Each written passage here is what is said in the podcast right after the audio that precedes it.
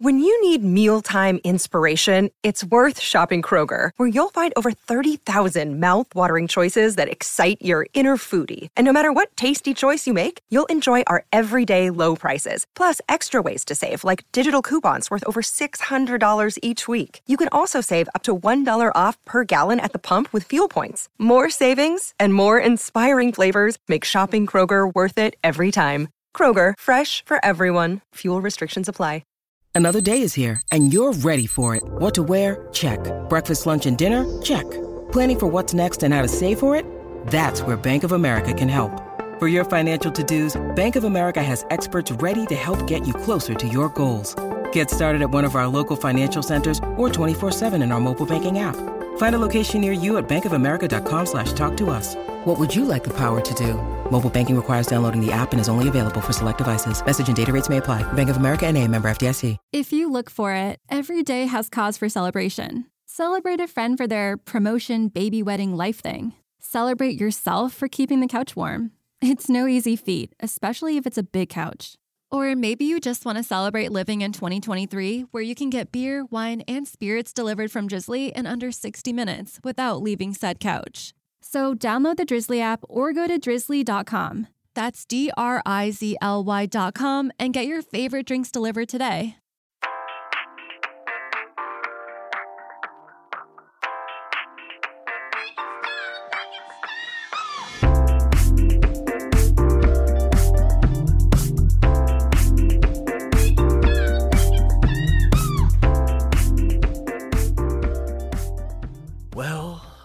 We've made it. It's New Year's Day. Are we releasing this on New Year's Day? no, I think it's New Year's Eve. well, Tuesday is New Year's Day. Is it? Yeah, Okay. it's New Year's Day. we made it to the end of the decade. God. We made it through the tens, I think. We're calling them the tens. The teens? Yep. The teens. We made it through the teen years. In a year, the millennium will be old enough to drink. And what do we have to show for it? We're releasing this on New Year's Eve. It's New Year's Eve. What's up, Stoppies? Welcome to Make It Stop. it's New Year's Eve, but we still haven't gotten our shit together.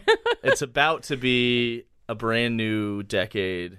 yes. Um, We're dangling upon the precipice. Lord only knows what the new decade has to bring in terms of bad music, but uh, it's been quite a showing Oh, yeah. uh, this past decade, and this past year especially. And that's what this episode's all about. It is. It's our retrospective of all things terrible, trashy, unnecessary, disturbing, and wrong in uh, the musical world. And we have plenty of high quality, low quality, terrible quality selections for you this year. We were just saying off mic that this might be the worst year yet for music on this show that we've reviewed. Yeah, on this show at least, uh, you know, I I really had to cram um, to put this list together. Uh, you know, Heather edits every episode of the show. Um, and I do. To show my appreciation for all the hard work she does, I take it upon myself every year to listen to as many terrible albums of that year as possible so I can put this list together. And it was uh, not only did I put that list together in the shortest amount of time as I ever have, just because I, I was just putting it off for way too long, but I, I did cram just as many albums as I had the past two years of this podcast, but I did it in the span of about four days. Ooh. And I'm, t- I'm telling you, like, I listened nonstop. Nonstop. I, I woke up in the morning. Uh, I left my house. I put my earbuds in. I took the train to work. On the train, at work, on the train home from work. And then as I got home, just nonstop bad music. And I really think, without a doubt, 2019, way worse than 2018, way worse than 2017. This is a, a serious, A banner serious year. list. The things we do for hate um, and, and attention. So- I do thank you for that, Mike. How I'm, did, I'm still recovering. Yeah, I was about to say, like, what was the hangover like from four days of of just assaulting yourself with audio excrement? Well, first of all, I will say I don't think it's good for your ears to have earbuds in for that length of time. No. Like I, you know, uh, I, physical problems aside, uh, yeah, it's just it's just a bummer to know. You know, it's not just like it's not just that I have to listen to them the the songs, but like I have to pick the worst song On the worst on the albums. albums. So once I realized that one of the ones I'm listening to is a contender, that it's it's worse than you know at least one of the ten albums I'd listened to previously, I realized I have to listen to the whole thing oh, to find the worst song. How many of those were just on the edge? What were the ones that were really almost there but didn't quite make it? Oh, there were a bunch. 93 Punks, Vic Mensa's uh, punk rap project. That one was pretty friggin' bad. Does that just sound like the transplants or something? Or are they? uh, they wish. Oh yeah. well, isn't it like Travis Barker and fucking? and Joel Madden. oh and Vic Mensa. no. Yeah. And I mean, like, look, I mean, he his whole thesis on it is that, like, yes, like hip hop and punk are intertwined. Like, they're the same. He says hip hop and I- punk are the same thing. Kind of agree. But, and I agree too. But, you know, you don't have to just do a good Charlotte album with rapping on it for that to be the case. You don't need to make Just don't do a good Charlotte album. You don't need to make le- Let's Rebirth- leave that out of here. Rebirth 2.0. You can No, be, no. You can be Death Grips. You can be JPEG Mafia. You know, like, there's a lot of ways. You can't be Death Grips, good Charlotte, but you know, No, you but could pretend what I'm saying is, like, you can express that dichotomy better. through any. Yeah. What else was bad? Well, we we debated between uh for our for our number ten spot. So Yeah. there was uh, Lil Pump just got edged out by our number ten artist that we'll discuss very soon. But uh, Lil Pump squeaked on by because he had a kind of a fun song with Lil Wayne, Yeah. and we love Lil Wayne. Uh, Weezer didn't make the top 10 this year, although they were very close. The Black album's really bad. The Teal album's also really bad. they came out with two albums this year. Yeah, well, one of them was a cover album. Fuck you, Weezer. And actually, I made I made Ugh. a decision. I think the the Teal album, the cover album's worse than the Black album, but I made a decision I don't want to put cover albums on here, and that is how Morrissey avoided making the cut. oh yeah, tell me about Morrissey. Bring me into that well, Morrissey nightmare. Morrissey, like, he did this album of all covers, and like, I was listening to it, not necessarily realizing it was all covers at first. And he did "Only a Pawn in Their Game" by Bob Dylan, which is like about racism, and it's like how He's a racist. yeah, it's like how dare He- you? Oh my god, I hate. and it's also a song from the '60s, so like he's you know he's has the words like Negro in it and stuff. So like Oh, he just was. He was waiting to flex on him. He was Yeah. just like desperate to have some sort of context in which he could say, you know, some version of the N word. Not like he's afraid of fucking, you know, offending people. Because I, who even who defends this guy at this point? yeah, no, uh, not even. I mean, actually, you know what? There are virulent. Is that how you pronounce that word? Sure. Vir- virulent, virulent, virulent, virulent. what are the above? Moz fans out there who will go to bat for him no matter what. Like they're like life. Oh, so racist? You mean? Yeah. Well, they're. Oh, okay. I'm pretty sure they're all boomers. you Oh, know, okay. Just based on the way they type. Okay. Yeah. Yeah. Uh, Liam Payne's album was really bad.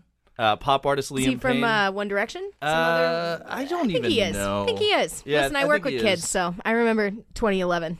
yeah, yeah, he was in One Direction. Yeah. Yeah. his solo album is fucking trash. Didn't the other one from One Direction come out? Harry Harry Styles? came out with one this year. I always thought Harry Styles was that guy from Ain't It Cool News who got canceled for rape. Nope. The guy who like no. It's something Styles. I think his name is also Harry Styles. okay, well, Harry Styles is a very famous member of One Direction and came out with an album, but I'm sure it was fine. And I think it was just sexual harassment. Just sexual harassment. What am I saying? it was sexual harassment. Uh, Christ. which it's, if Morrissey's just saying Negro. God, now I said it. We're fucked. yeah, cut that audio out just by itself, and No, this is the content Stoppies crave. um, but yeah, there was a lot. It was hard to narrow it down. Well, it wasn't that hard to narrow it down because I think the ones I picked like really stood out. They're egregious. Yeah, They're very, very egregious. But with the exception of the 10 spot, which again, could have maybe gone either way, but I, I pushed hard for our choice. yeah. Um, Which I think you made the right choice. I too. think so too because In it, the end. it just oof it angers the blood. So we were going to talk a little bit about our 2019s and do some retrospection. Is that a word? I don't know. Introspection is so probably. I, it has to be a word. I'm sure it's a word. Um, Stoppies tweet at us. Is that a word? and also like maybe like good things that happened. Like the world is still a nightmare. Y'all, please go out and fucking if you live in the United States, please please vote for Bernie Sanders. Please Yeah, yeah. please let him Oh my God, We're explicitly endorsing Bernie Sanders. We are Sanders. on this show, absolutely just, so you know. our we are that kind of show. Our opinion uh, really matters and tipping the scales, but please vote for Bernie Sanders, please. Please don't vote for Pete Buttigieg. Oh God! Why do you do this The to guy's us? a- he's a snake. fake gay. He's gay for the clout. He's gay for the clout. I don't care if he's gay. Anyone can be gay these days. He sucks. He's gay for the clout. He's a troop for the clout. He worked for McKinsey. He privatized the postal service. He's a snake. He's trash. He's a piece of shit. This is what you tune in for, right, guys? Yeah. Okay. And we're endorsing Bernie Sanders.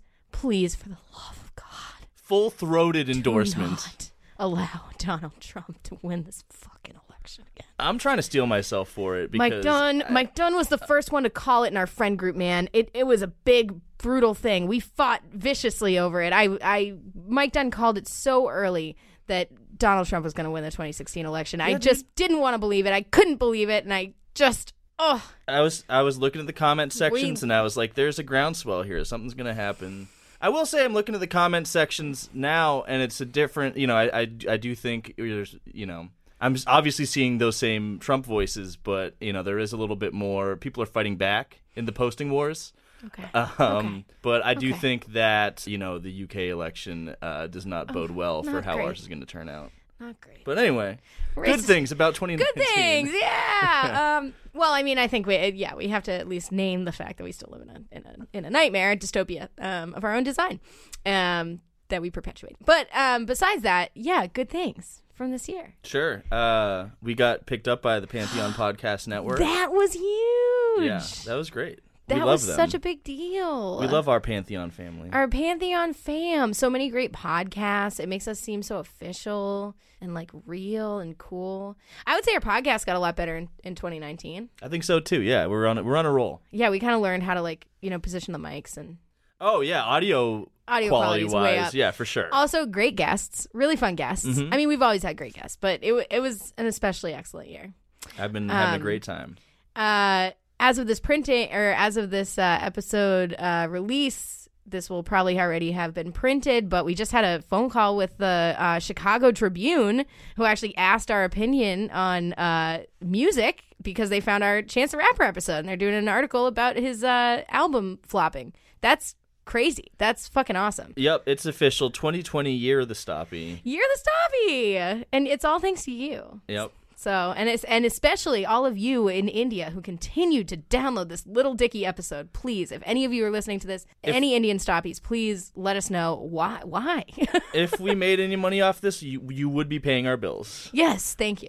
We're gonna get those dick pill ads one of these days. One of these Mike. days. One That's these that's days. my resolution for 2020. Dick Me pill too. ads. Dick pill ads. I got a cat this year. Oh yeah. Me and my partner live. We got a, a beautiful kitty cat, Shout Carmela. out Carmela. the the beautiful infant Carmela. Yeah. Um, Blow had their very first ring show. We learned how to Yes. wrestle in a wrestling ring. That was really cool. We sold it out like weeks in advance. It was a pretty fucking big deal. I Kinda got thing. I got really good at Smash Ultimate. Um, Yeah, that's an accomplishment, I guess. hit me up if you want my friend code. I'll one v one you gladly.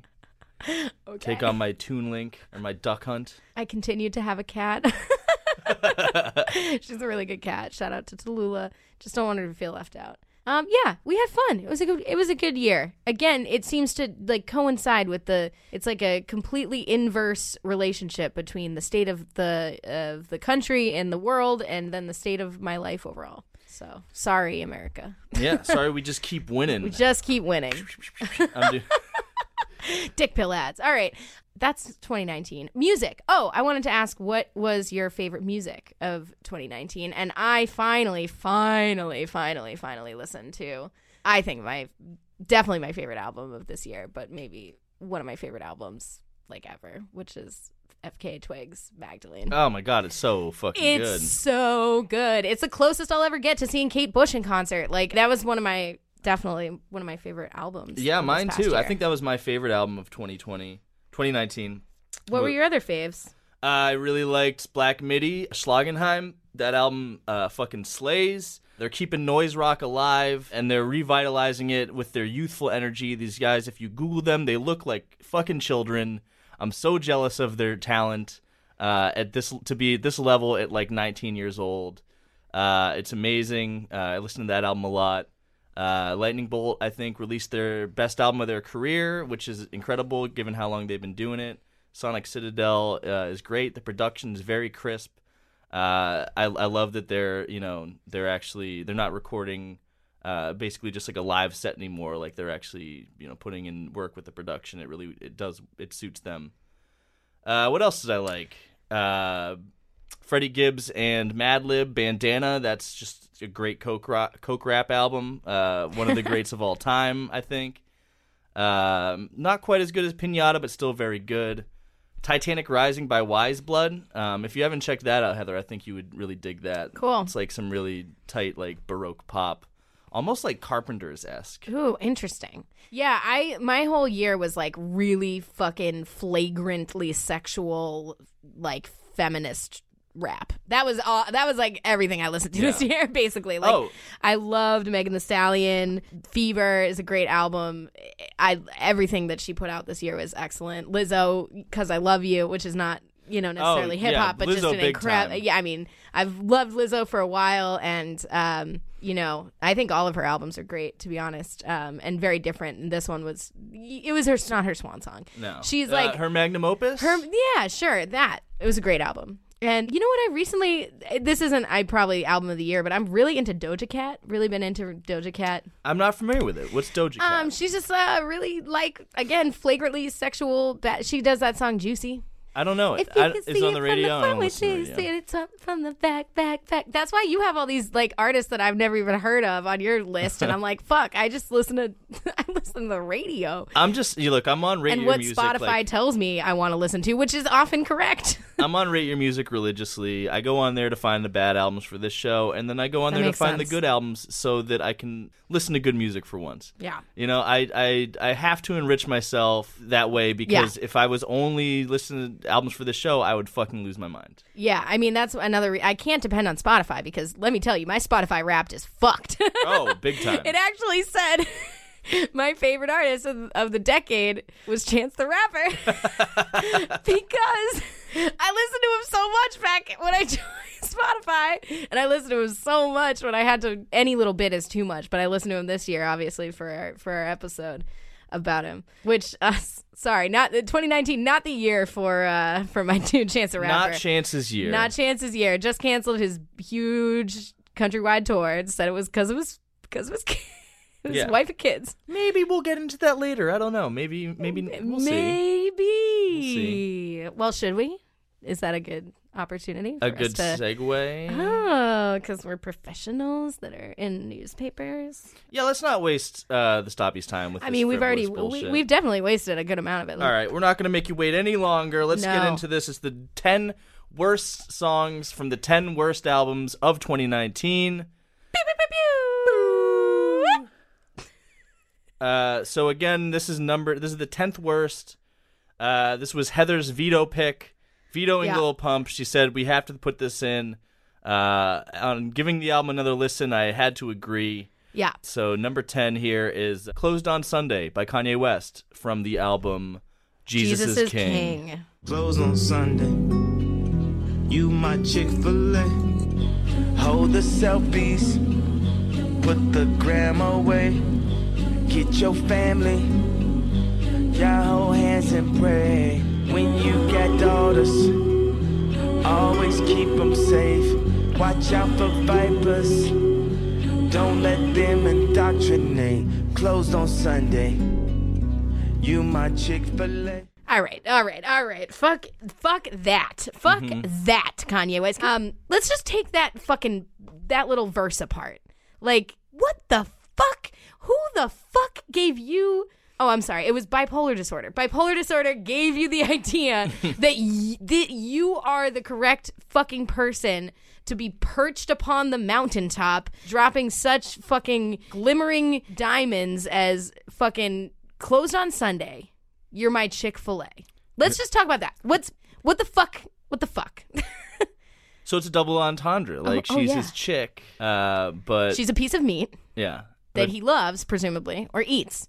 Or is he talking about Jesus? He's talking about oh the flesh, the flesh of God. All right, what he's saying is closed on Sunday. You're my Chick Fil A. You are my number one with a lemonade. how do you show you're a God fearing man? You make the entire conceit of your song centered around a for profit, gay hating chicken shack that you find in almost dead malls in cities that might as well be dead malls. Like, I, that in and of itself is just, I it was infuriated by this song and also this album, which is trash and we will probably discuss at some point. Yeah, well, I think uh, this album it was like the big day if his if Chance's wife was Jesus, like um, not just you know because of the sanctimony and everything, but also because I don't really you don't if if he really is this born again now, if he is devoting his life to Christ. He says he's nothing o- about he's- Christ! He's only going to make gospel music from now on. He's not going to make secular music anymore and he's not going to curse Oh anymore. God. He's said all this stuff. You know, I don't I don't really He's dressing Kim in like 17 layers before she goes outside all of a sudden. Yeah. Have you seen that? Those pictures of her and she's just wearing these like tents. She's like miserable looking. like Oh my god! But if you you know if you're gonna go that route, if this is truly where your life has taken you, you know, I think there's more to be said about your personal faith than uh fucking closed on Sunday. You're my Chick Fil A. I think there's more to be. I think there you can dig a little bit deeper, Ju- and that's why I think it uh, just like the Chance album, it rings hollow. I- Yeah. I, don't believe him. I don't believe him. I, I feel like this is just some other another weird stunt in a long line of fucking weird unhinged stunts. yeah. And I guarantee within the next two albums, he's going to go back to be talking about running through 800 pussies over the course of two weeks, you know? Of course. Yeah. God is to Kanye what wife is to chance. He protest too much, and he saith too little. It's nothing. There's nothing here. He talks about put the gram away. Are you fucking kidding me? The hypocrisy of talking Yeah. about putting the gram away when your wife basically lives inside the smartphone fucking slurry that all of us are mindlessly force fed every day. She every just day. is the algorithm. She is the algorithm, dude, and you know that she's only famous because of that. And honestly, the only reason, like Kanye was a brilliant producer and made some amazing, incredible music, some brilliant fucking music, and also some very alienating music, and also some very frustrating music. And this is the pinnacle of his self satisfaction, his his hollow, very hollow. I think masking a very deep insecurity. This this smug, you know, smarmy satisfaction about being holier than thou, about uh, you know. Uh, being against, uh, he also is fucking out of his mind politically, like getting up and talking about how you know pro-lifers just want to kill black babies and that it's a genocide against black people, and you know supporting Donald Trump, supporting Donald Trump, yeah, how about the, the li- least motherfucking Christian. Ugh. How about the line no more living for the culture, we nobody's slave. Ugh. Like engaging in black culture is slavery. Got it. Okay. Yeah, right. Yeah, exactly. Well, that's been his whole thing. He lost his fucking mind. I just don't know. Like, where do you go from here, Kanye? This shit is trash. This shit, it, it makes me so mad. And that's why I had to include it. Well, I'll say I don't care where he goes from here. For Yeah. the first time in my life, you know, I've been following Kanye since the college dropout, and uh, I've always, you know, there, it's all you've always had to take the good Yeah. with the bad. He's always had his his public incidents and Right. you know the the various uh, snafus and scandals he's been involved in, and he's always come off as kind of a fucking dickhead. He is a dickhead. uh, Massive dickhead. yeah, but you always, I always about- kind of took that, you know, take the good with the bad, and I'm like, you know what? At least he's still, he's making quality music. You can't deny the quality of the music. Last couple albums before this, he really started to wane. Um, but it wasn't bad enough to make the end of year list. You know, Ye and Pablo, there were some gems, there were some moments. Um, but now, like, you know, I could see him starting to slip mentally and talent wise. And he drops this album, which is like 24 minutes long. And has a, a Has- movie to go with it, and starts fucking doing all these fucking Sunday services where he fashions himself as some sort of fucking like messiah. Yeah. That's fucking crazy. Yeah. That's like beyond some Jared Leto shit. yeah, but so you get all that you get all that like bullshit and then what you get musically is like the least inspired beats he's ever made. I think this is probably one of the better beats on the album and it's just like it's an nothing. acoustic guitar sample It's with nothing. no drums and just these like surface level praise lyrics that you would expect from like you know the house band on Jerry Falwell's but fucking still show. nothing right exactly but still nothing about really what christianity has taught him nothing about humility You could- Nothing personal. It's just he's just preaching. there's no humility that is the antithesis of like jesus's teachings you know what i mean like if you're gonna go there my dude which that's the thing he's using it as a fucking crutch as you know donald trump uses it every day you know to be able to peddle racism to a to a frothing evangelical audience who's like yeah we'll believe you know anything you say because Yeah. you say that you're a christian like and also we're racist but you know it's and it's working. You know, he's starting to get working. cosigns from It's the so right. fucked up. And uh, you know, it's very similar to uh, Louis C.K. You know, Oh com- coming God. out of his exile to start doing shows for fucking chuds where he does jokes about snowflakes. You know, it's just he's it's just a pivot. It's it's just a, a transparent pivot to the next revenue stream. Right.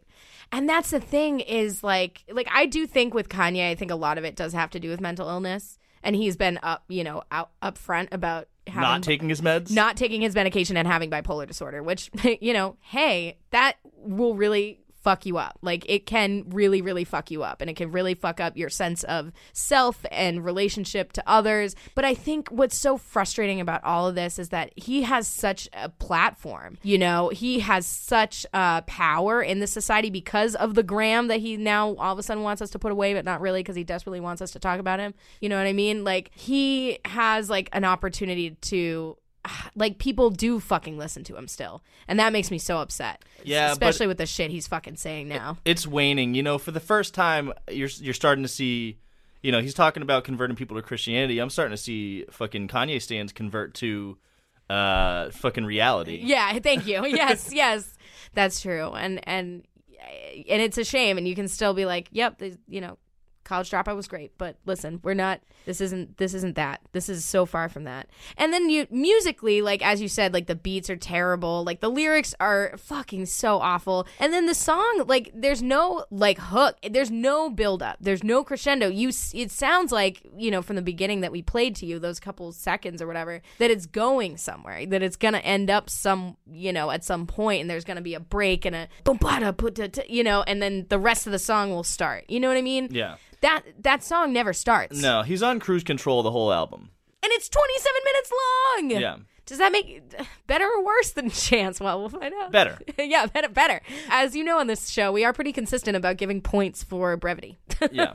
if it's bad music, we'd rather not listen to a lot of it. That's the probably the one saving grace of the album is that it ends Yeah. quickly. yeah. Um, that and uh, the Kenny G uh, sax solo is pretty sweet. Um, let's move on to the, the next song, All right. which is so dumb. Yeah. so dumb. So number nine on our list is Sugar Ray with the song "Good Good Lovin'" off of Little Yachty, track three. It's called Lil, The album is called Little Yachty. Yes. like, yacht rock. Like, yeah. Yeah. Let me give you this good, good loving. Give me the word, girl, tell me something. Give me the world, won't ask for nothing. Let me show you how much I really care. So come and get this good, good loving. Give me the word, girl, don't stop running. Give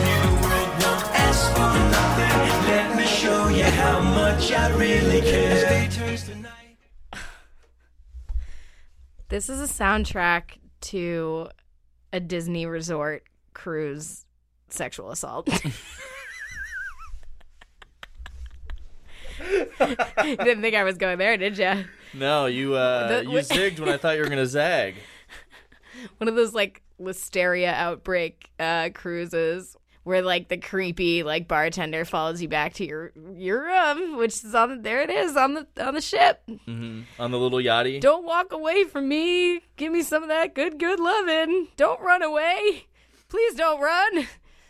Yeah, and I just like picture, you know, we we're both Big Brother fans. You know, Oh, we know what Mark McGrath looks like these days, and I just Oh. I just see his Listen. pasty, liver-lipped, plastic surgery face, Yeah. just trying to score at the fucking uh, boathouse bar. You know, like, and uh, yeah, it's not a good look. It's like I feel like they looked at Weezer and were like, "Well, they're still doing it, so like, why aren't we?" Which kind of like I, I, feels like kind of makes sense to me because like people are still buying that shit. But I imagine not a lot of people were buying this shit, were they? No, and that's yeah. That's the the crazy thing is that like you know I was there.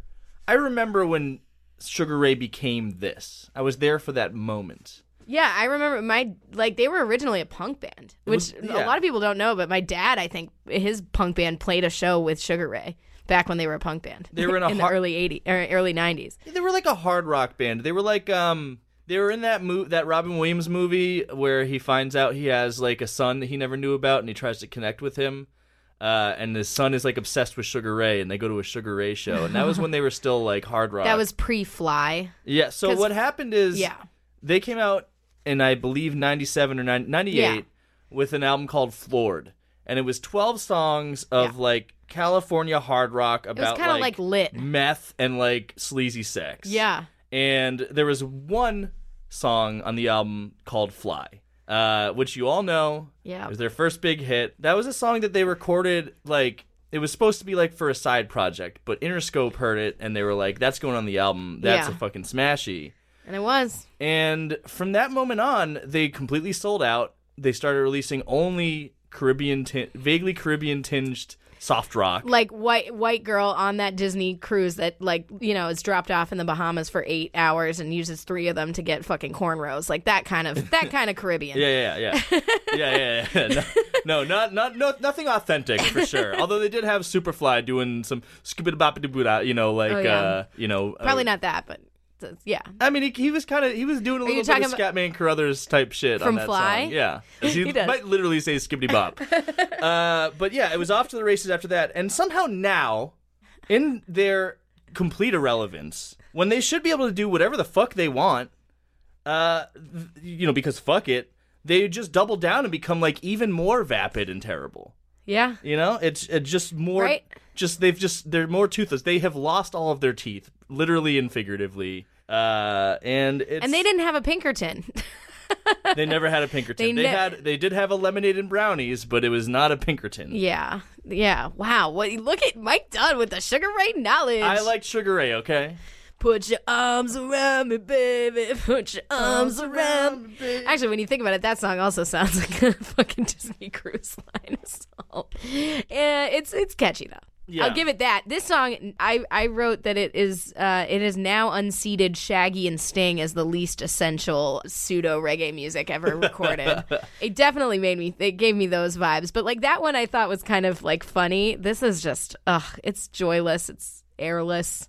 And the- fucking stupid. The whole album's like this too, and it's so um, pitch corrected and like that was at least one thing about Sugar Ray. I think even though they've always been kind of a joke and, and A tribal tattoo on the music industry. yeah, or like not even a tribal tattoo, like a palm tree t- uh, Oh, tramp yeah. stamp. Yeah, yeah, Um, yeah, yeah. They at least like had good harmonies, and they've all lost their ability to sing at this point. Yeah. So it's just it's They've been hitting their drink tickets hard. So it- yeah, it's just uh, you know I don't want to say it's a shame because I don't know what I expected, no. but you'd think if Sugar Ray in 2019 wanted to. You know, if, if for whatever reason they feel like they still need to make music, they still need to keep their name out there. See, that's where you go wrong. that first sentence, that first part of the sentence is just you, you. They don't have anything that they should be making music about. But go on. Yeah, no, I'm saying, but it, you know, go back to your roots, man. Make a make another meme. Oh my machine. god, nobody would care, and nobody would give a shit. Nobody cares. They're old. Nobody cares either way. That's what I'm saying. So they, they have nothing know- to lose. Why would they? Why would they go so safe? Uh, They oh because probably some like sad people are buying this album in the year of our Lord. I don't believe it. I don't believe Look it up. single Look it solitary soul. I'm the- sure some people bought it. I'm sure it. I'm sure it's playing, you know, in a midwestern like dentist's office somewhere. You know what I mean? Like it. it few of them. I think like the, yeah, if they tried to make like a cool album with good music, like literally nobody would give a shit. Um, and this is what made them famous. So why would they go back on it? It's just like realizing that they're you know 50 and plus and still doing the same fucking thing, and it's still garbage. It's it's just like you know it's it's Weezer making a reggae album or something. this album does not even have a Wikipedia page for me to look up okay, so probably probably not great. All right. So the, first of all, this is their first album in ten years. This is their Oh, comeback. no. And second of all, I cannot even find. there's I searched little little Yachty Billboard, and there's there's just nothing. There's nothing. But clearly, Mark McGrath went on Celebrity Big Brother, and he said, Okay. "All right, I'm back, baby." Yeah, all I can find is that it happened. and and like that some people reported on it at one point. Oh yeah, Bustle wrote an article. Sugar Ray is back with a new album and it's all thanks to Celebrity Big Brother. So there you go. There you go. That's the only reason. And it's just trash. And then Vice had an article. You'll have to pry the microphone from Mark McGrath's cold dead hands. Uh, well, I see here that they have not been on the Hot 100 since 2001. So all right. Well, yeah, they're not doing great. So you know what, Sugar Ray, if you really want to be back, fucking just go nuts. Just like show us a little. Give me give me something else other than that. Good good eleven. I don't want it. Nobody wants it. take it back. All right, next. Yeah. What is next? Next we ah. got ooh heavy metal novelty act Steel Panther from their new album Heavy Metal Rules. This is track eight. Sneaky little bitch.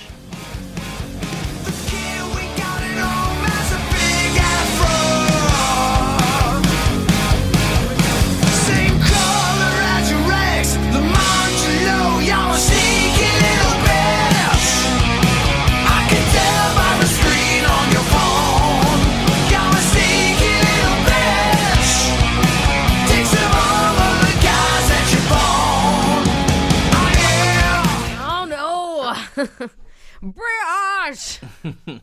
No. No. So these guys have been doing this for a long time. I know. That's what I tried to figure out because I was like, were they like the darkness where they were trying to do something cute for a minute, but then the darkness, I believe in a thing called love was delightful. Yeah. And like it was also that was it for the dark. and that was it and that yeah that was the end but um this yeah i was assuming that it was like a, a modern day like oh so retro and kitschy like you know nostalgiz but So I mean, yeah, they haven't been doing it since hair metal's heyday. They are like old. They're like fifty yeah. something years old. their first album came out in like 2001 or something. Yeah, and they did like they followed like the trajectory of the hair metal bands where you know they started out on the Sunset Strip and you know played the Rainbow Room and the the fucking Viper Pit or whatever or you know all those clubs that all the hair metal bands played in the 80s and you know they in they the 2000s they clearly love hair metal, but my read is that they realized that in 2001 and onward, they wouldn't get noticed just being a straightforward hair metal band. So, like, they realized that they had to pivot into parody. yeah but it still took them 20 fucking years to like have this gimmick pay off like it seems so fucking weird I don't know that it's paying off more now than it did then. I don't mean, they think- have more like i mean i think this has been the year that they have had more nor- notoriety of some kind but maybe just because this is bad Yeah, I th- well, I think it's yeah, because it's, it's somehow their their worst album out of a slew of bad albums. yeah Because the thing is, like, their version of parody is just misogyny. It's just straight, Yeah. straight misogyny. Like, the thing, hair metal is already sort of a parody of itself. You don't really need Right. to, you don't really need to do much, you know, to fuck with it too much to have it be funny. It's already kind of funny. yeah But, you know, what, what the only, like, lane they could figure out was to just amp up the misogyny to 11. St- Spinal Tap style. Uh, and then on this song too, they they amp up the racism a little bit too. oh Did you catch the line? Uh, no in the morning, said you didn't fuck him, but I think I know. The kid we got at home has a big afro, same color as your ex, Lamangelo.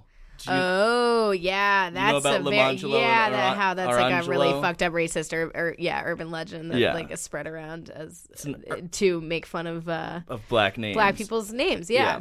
black names. that you know. Oh, I you know this is you, you hear it Or from Ladasha. Yeah, it's a horrible, horrible racist meme that's been circulating since. your racist uh, aunt who's like, I work with a nurse and she told me that these kids came in and they were named Lamangelo and Or- just like everybody has met uh, Joey McIntyre.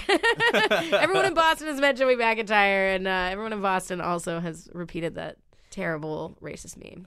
Uh, every white person, rather. Yeah. But there's so much that you can parody with hair metal. Like, I feel like, I mean, Right. you know, the darkness did That's what I was thinking about. more you know, effectively. and they, but they were good musicians, and it, it was a good song. It was catchy. It was. I actually remember listening to that album. Actually, I have. That was, I believe, one of my first ever like music critic like columns in like the school newspaper was like my review of that album, and it was fun. It was lighthearted. It was, you know, and it was well performed. Like the music was good, even though it was like totally doing like Rush, like kind of making fun of prog rock and I guess you know hair metal to an extent. They had all the ridiculous outfits and everything, and it and it kind of was a gimmick, but at least they had the music to back it up. Yeah. And it wasn't just you're a slut, you're a bitch. Right, that's what I'm saying. It was it was like yeah, it was joyful, it was fun, it was like silly, but it wasn't just shamelessly misogynistic. And I should stress that that's like, you know, seven out of ten songs in this album is Yeah. That. It's just slut shaming. Yeah, all the guys that you bone, and I can see through your phone because I'm a controlling asshole that's shaming you and calling you a slut. I, yeah, there's nothing to like. Nothing to like about that, is there? No. All the anal pics you took from my private Jacker book, I've been posting them tonight to your church's new website. What the fuck, dude? Are we 12? dickhead. You're just a dickhead. Are we 12 in 2000? Sir, you're 52 years old. yeah, dude. You've been peddling this bullshit for 20 fucking years. Isn't it time to like hang it up? And you know, I mean, that's the whole thing with metal and metalheads is that they're edgy. Their their whole culture is supposed to be like you know anti PC. We don't care about this stuff. That's you know. fucking boring. Um, but I, Be I feel like- smarter. I feel like even those guys are like at this. You know, I was reading some reviews from like metal, you know, websites, and even they're like, yeah, we're kind of fed up with this at this point. Yeah, dude, because we know better. Just be more creative, be more clever. Like, that's the laziest way to make a joke. And that's the whole thing is that this whole shit feels like nobody's having fun here. Like, I don't feel like those guys, like, are, like, super stoked about it. Like, there's not a lot of energy in, even though they're, like, pumping up the ridiculousness, you know? Yeah. It's it's it's flaccid as fuck. I hate it. It's surprising that it didn't make it in the 2000s because it's saying stupid shit like "wish I could give you herpes more than once." Like that would have that would have really taken off. But maybe that was before they did the hardcore parody. No, they always did. I just don't think i there's, you know, it's derivative music. I mean, even just the main riff itself, the that's just Dancing Days by Led Zeppelin. Yes, I- I- that's exactly. Oh my god, I was like, I know this is the intro to a Led Zeppelin song, Yeah. but just which one? Thanks, Mike. So yeah, so they're misogynist, they're unoriginal, and the solos aren't even good. and it's hair metal. Yeah, Done. Next. yeah. oh, this next one's fun. Oh, is it? Is it fun? Yeah, I had a lot of not fun listening to this fucking 15 I'm sorry, wait. Yeah, 15 minutes and 6 second long song. Yeah, so yeah, so this is um A nightmare. Day in America by Sun Kil Moon from the album I Also Want to Die in New Orleans, track 2. Blows kids off the planet, they spend the rest of their lives without their legs and arms. The Republicans believe in the rights to bear arms. No matter the rising death toll and the amount of harm it causes to innocent people, they have the right to bear arms. And honestly, from that point on, we picked up our. I got three musicians out here from New York, and we're here to play music, and we're on the clock. So until I All right, I'm on the clock. So yeah, you heard that right. That is a 15 minute long song that sounds like that. on an album of multiple 12 plus minute long songs. Jesus Christ, my God. So do you know about Sun Kil Moon? Do you know anything I don't about know this guy? anything about this shit. All No. right, So his name is Mark Kozelek. Um, in the '90s, he was in a, a, a well-regarded slowcore band called Red House Painters. Um, slowcore is a, a subgenre of indie rock that is very slow and melancholy. I'm not particularly into it. It's too. Slow Does it me. sound like that? Uh, uh, musically, you know, yeah, it's it's acoustic. It's a lot of acoustic guitar and. Um, Or like a weird violin that's out of tune? it sounds better than this. It's Okay. it's not for me, but it is like it's good music. You know, bands like the uh, like uh, Red House Painters and Low, like those are well regarded bands. Um, in the 2000s, he started releasing music uh, under the name Sun Kil Moon. He started doing solo albums, and um, in 2014, he released this album called Benji, which was uh, this album of him. It was mostly him solo on acoustic guitar, um, telling these like kind of long-winded stories uh, from uh, growing up in Ohio, uh, and basically like just kind of so it's a performance art. so well, it, so Benji, it was these songs that where he was recounting in like excruciating detail these like stories of like mundanity and Oh, yeah. morbidity He's from channeling that. From uh, from growing up in Ohio. But the thing with Benji is that a he was actually singing a lot more than this. He wasn't just saying.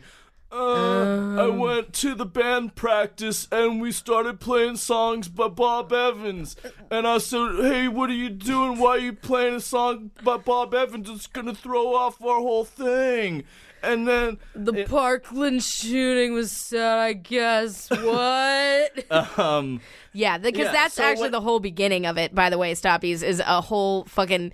It's all this meta commentary about the Parkland shooting that's just delivered in like the same miserable monotone that one would use to like narrate like a speech to text like data entry. Well, yeah. Here's the story of the song. Here's Okay, here's all the beats. Oh my Uh, first, it starts with him going on about school shootings and about the Parkland shooting. Yeah.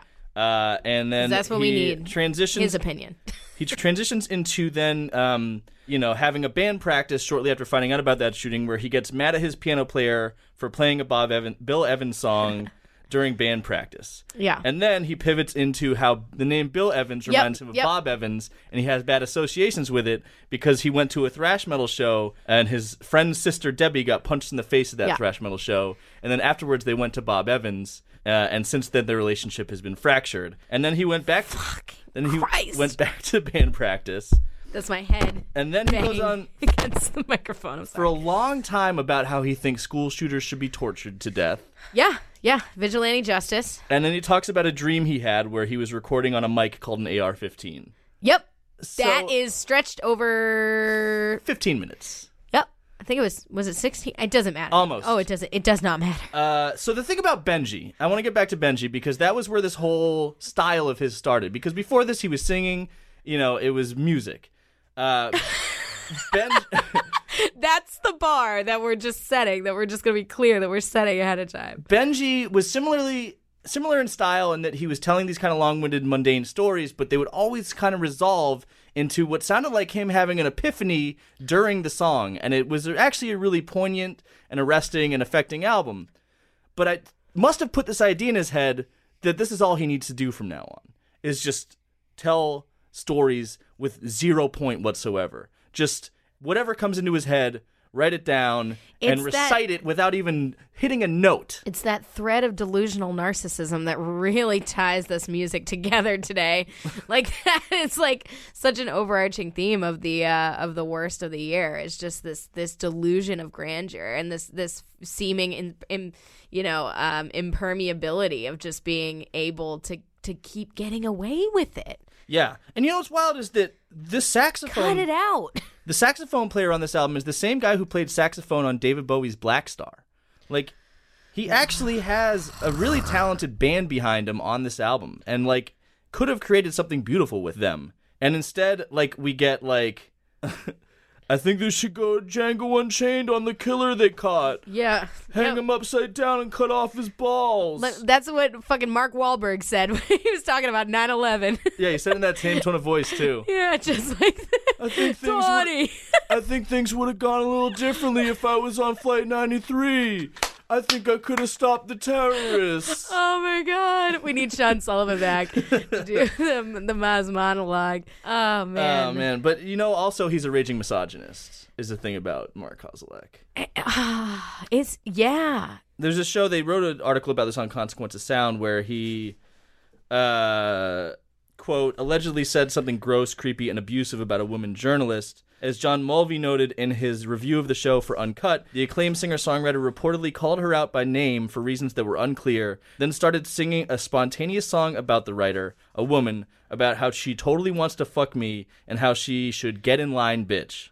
Oh my god. Uh, he's leveled the B bomb at women writers in his songs before as part of his well documented semi comic feud with the war on drugs. And then this this so writer over it. I mean, he's of course he's a misogynist because in every line of this stupid, insipid, fucking meaningless drivel is him fashioning himself as some sort of hero for noticing that some kids got killed, and him being a fucking hero because he took a girl who got punched out to Bob Evans. like he fucking sucks, dude. Like this, the, he, of course he he probably hates everyone that isn't himself. That's just it's so unfortunate because you have this like this tension between mental illness and like really great art. And some obviously like some really great artists have have dealt with like i i feel like this guy's got to be fucking some sort of personality disorder like well, yeah, if I had to diagnose him from this armchair here, I'd say I he's sure some kind of narcissist. yeah well is he trying to be burroughs or like a more burnt out like david foster wallace like all of his content is just about having insipid conversations with other idiots Well, the thing is, I think he had lightning in a bottle with Benji. I think, Yeah. I think that because that was the first time, you know, like he had been making music for a very long time before that, and he'd always been, you know, very personal and and uh, off the cuff about stuff. But that was the first time that he really like just let the the, the words fly, and, and in a way that like really grabbed people. And I think that that led him to believe, you know, that what was successful about that album was not like the the poignant like revelations that he that the songs And led the to. heartfelt, like personal But- kind of connection. Yeah. But it was the ramblings. Oh, the yeah. ramblings were what the people were in it for. So he's just been doing that to greater and greater degrees since 2014 and it's now culminated in this album where every song is like 10 plus minutes long. That wasn't the case on the on the older shit. How many songs were there, Mike? There are 7 songs. Oh, thank. How It's- long was it? It's over an hour long. Oh, It's Mike- like 70 minutes long. this is definitely this is this is the role that you play on the show, and and thank God.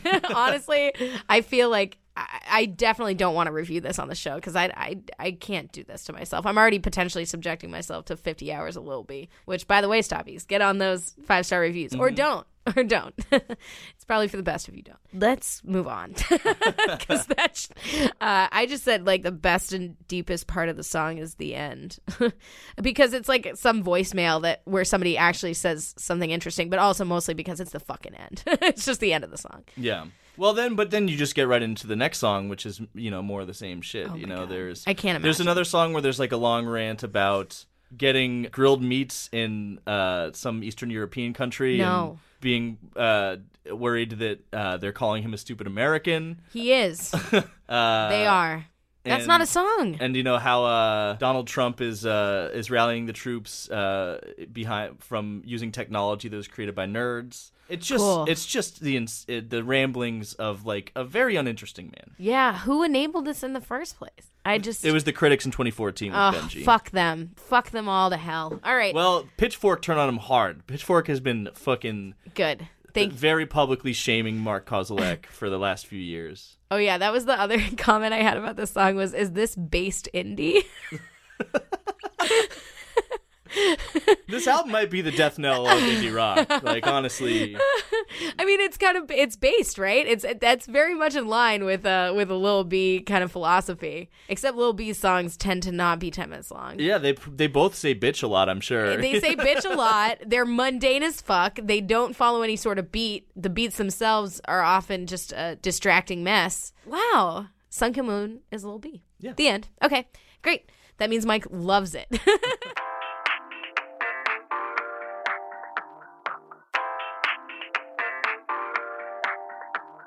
All right, and we're back. We're back. So we'll just get right into this. This is number six on our list of the worst 2019. This is gnash, G N A S H, all lowercase, with the song Pajamas, all lowercase, from the album We, all lowercase. Of course. Track seven. The next one's going to hell. Am I the solution? Am I the problem? Cause sometimes I can't tell. I don't know what the point is. Just know I've been disappointed each night and every morning. And I don't wanna play no more. Let's stay in our pajamas. Let's not leave the house. It's been real. So look, I try not to be judgmental of fan bases on this show. You know, I'm very judgmental of uh, the artists themselves. I have a lot to say about that, but I try not to go after people for their personal taste. Uh, you know, even in the Tool episode, if you listen back, I didn't say too much about the fans. I don't know that I can say the same about for you, Heather. But um, you know, I try to like think like, all right, well, yeah, you know, I we are clearly very opinionated on the show, but I don't want to come after anyone for their personal taste. But fuck, if you like this shit, Yeah. if you like gnash, Yeah. there's something wrong with you. If you're over 18 years old and you like gnash, you're fucked in the head. This is as bad as music can get on so many levels. His voice, Oh my god! his appearance, his the treacly lyrics, the claps and acoustic guitars and the ukulele, and when he- It's Kidz Bop Yoshimi battles the pink robots. Ugh, it's even worse. it's even worse. and he's just this LA hype beast. Fucking uh, the, the he dips into like rapping sometimes, which is just so pathetic. It's disgusting and it enrages me. Well, we're, we're gonna hear what this sounds like with rap in just a few songs, so Yeah, don't that's worry. true. It does get worse, but it's really, really bad. This is why the boomers hate us. Yeah, This is I don't why. blame them if- I don't blame them either. okay, boomer. yeah. Okay. you know what?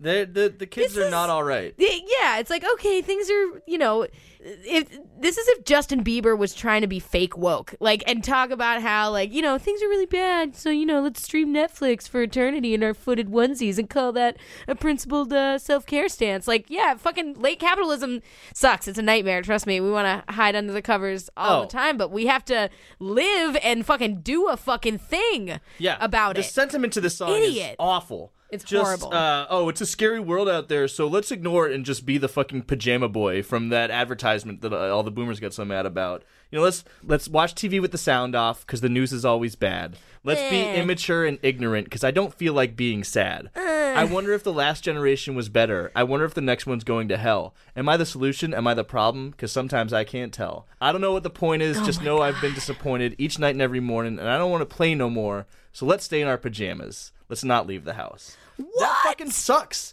Just like an anthem of apathy. Giving up? Yeah. Ugh, Fuck. fuck you, gnash. Oh my god. Have you seen what this guy looks like too? Oh no, I'm sure I Goo- can imagine Google it. him. Google him. Let me do a quick I think it's worse than you can imagine. No. Yeah, yeah. It is Justin Bieber trying to be fake woke. Yep, yep. it literally looks exa- Oh my god. But not even being woke. He's like- literally going sleep It's just a bro. in his little feetsies, pajamas. It was a bro who was fingering someone on the Golden Tee machine, and then he just decided to get an asymmetrical haircut, and now he's soft, and now Tender. now he's so tender, and he Juicy. just just he just picks up the I ukulele. hate and, it. I just want to play a little song. Let's play with pajamas. Oh my god. It's so fucking it's so fucked up on so many levels. Like the music is just some super derivative like fucking Owl City garbage, which unfortunately a few other songs on this on this list also share that, you know, that common thread of just a super twee, you know, ukulele, you know, coloring book bullshit. But uh romper room fuckery is I believe what uh Latrice Royale Oh, the glorious. Latrice Royale used to say, and uh, The God.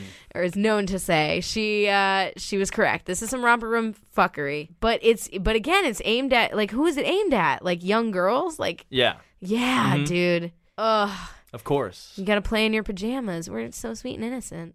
It does feel creepy, doesn't it? Right? Oh yeah. Yeah. Okay. Glad you read that too.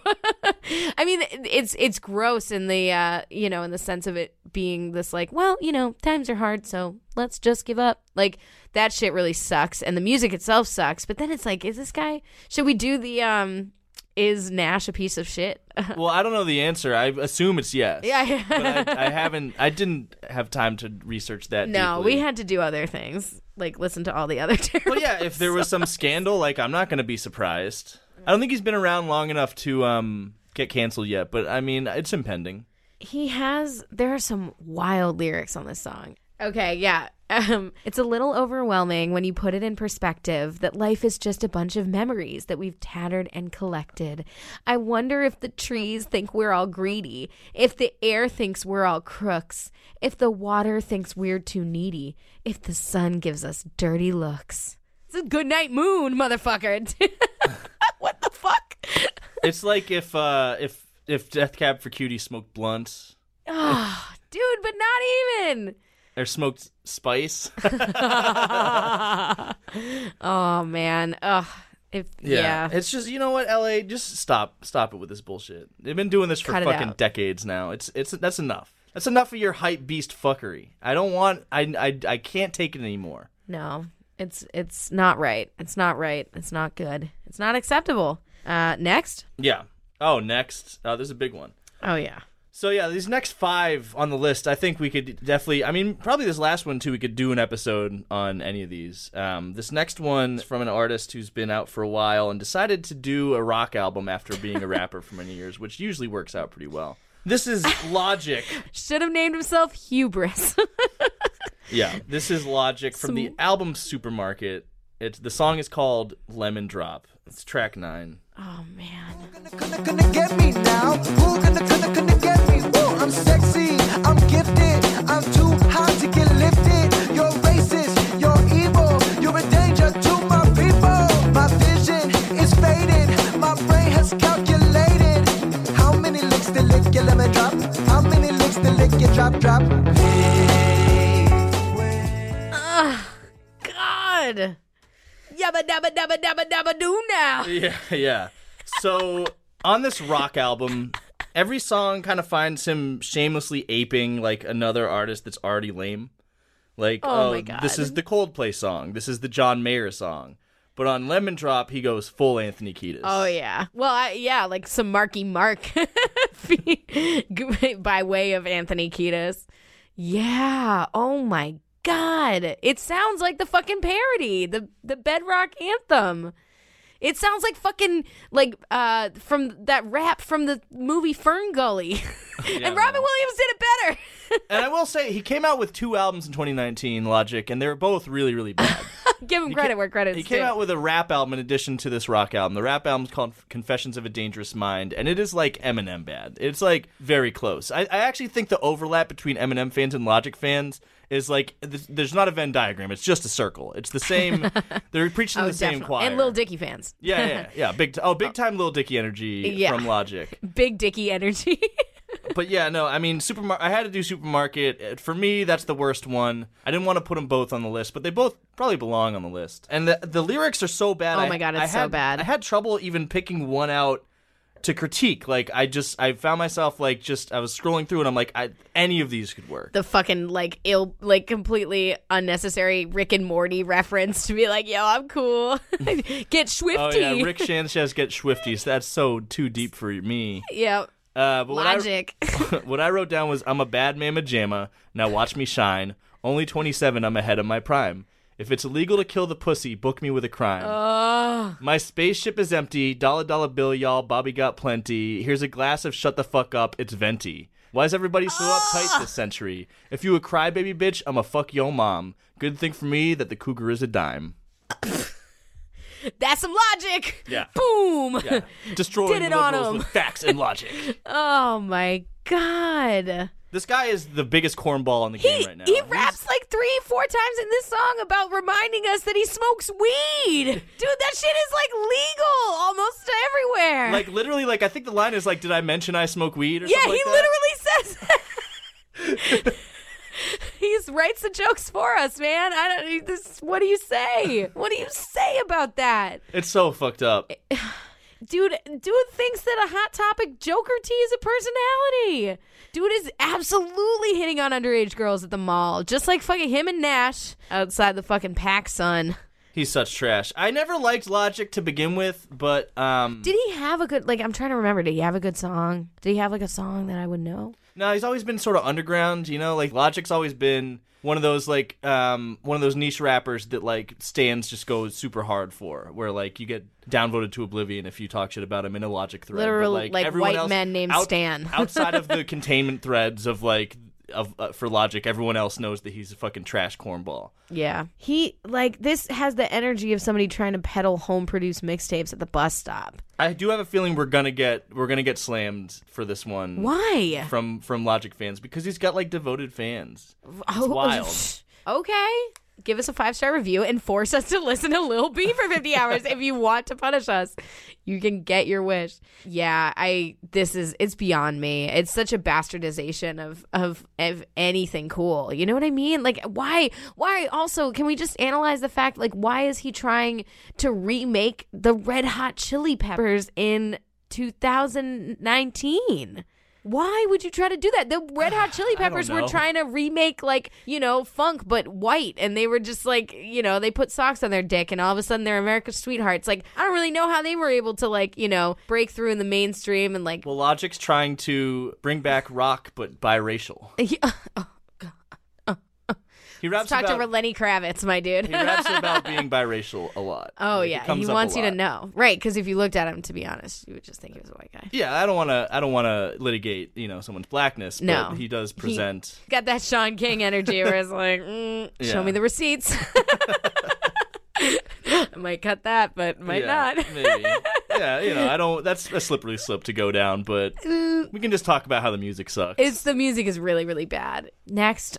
sure, yeah. Here's a little bit more of the same. oh my god. This is Watsky. But somehow worse. Somehow worse. Yeah, def. I mean, yeah, def- definitely, definitely deserves a higher spot. Uh, this is Watsky with "What Goes Up" from his album "Complaint," track three. I have a complaint. I would like to speak to a manager. Do you know what you're about? Could we our doubts in a world where we don't need erasers?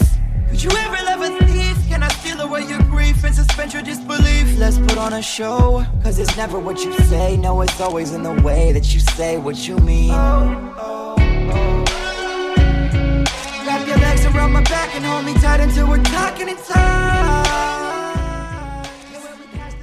I've had enough. Yeah. So Watsky started out as a slam poet. He was uh, one of the participants in Russell Simmons's HBO show, uh, Def Poetry Jam. Def Poetry Jam, and it just goes to show the pitfalls of a black person giving a white person a platform to perform a black art form. Don't do it. Don't do it. Don't do it. Just- Rescind that offer. off. Uh, this shit sucks so fucking bad. It's so bad. I, I, I, I can't. There's like, like similar to Logic. Like there's like hardcore Watsky fans out there, and it's just like again, I'm gonna go hard on the fan bases. What, White ski. what is wrong with you? What is wrong with you? ski?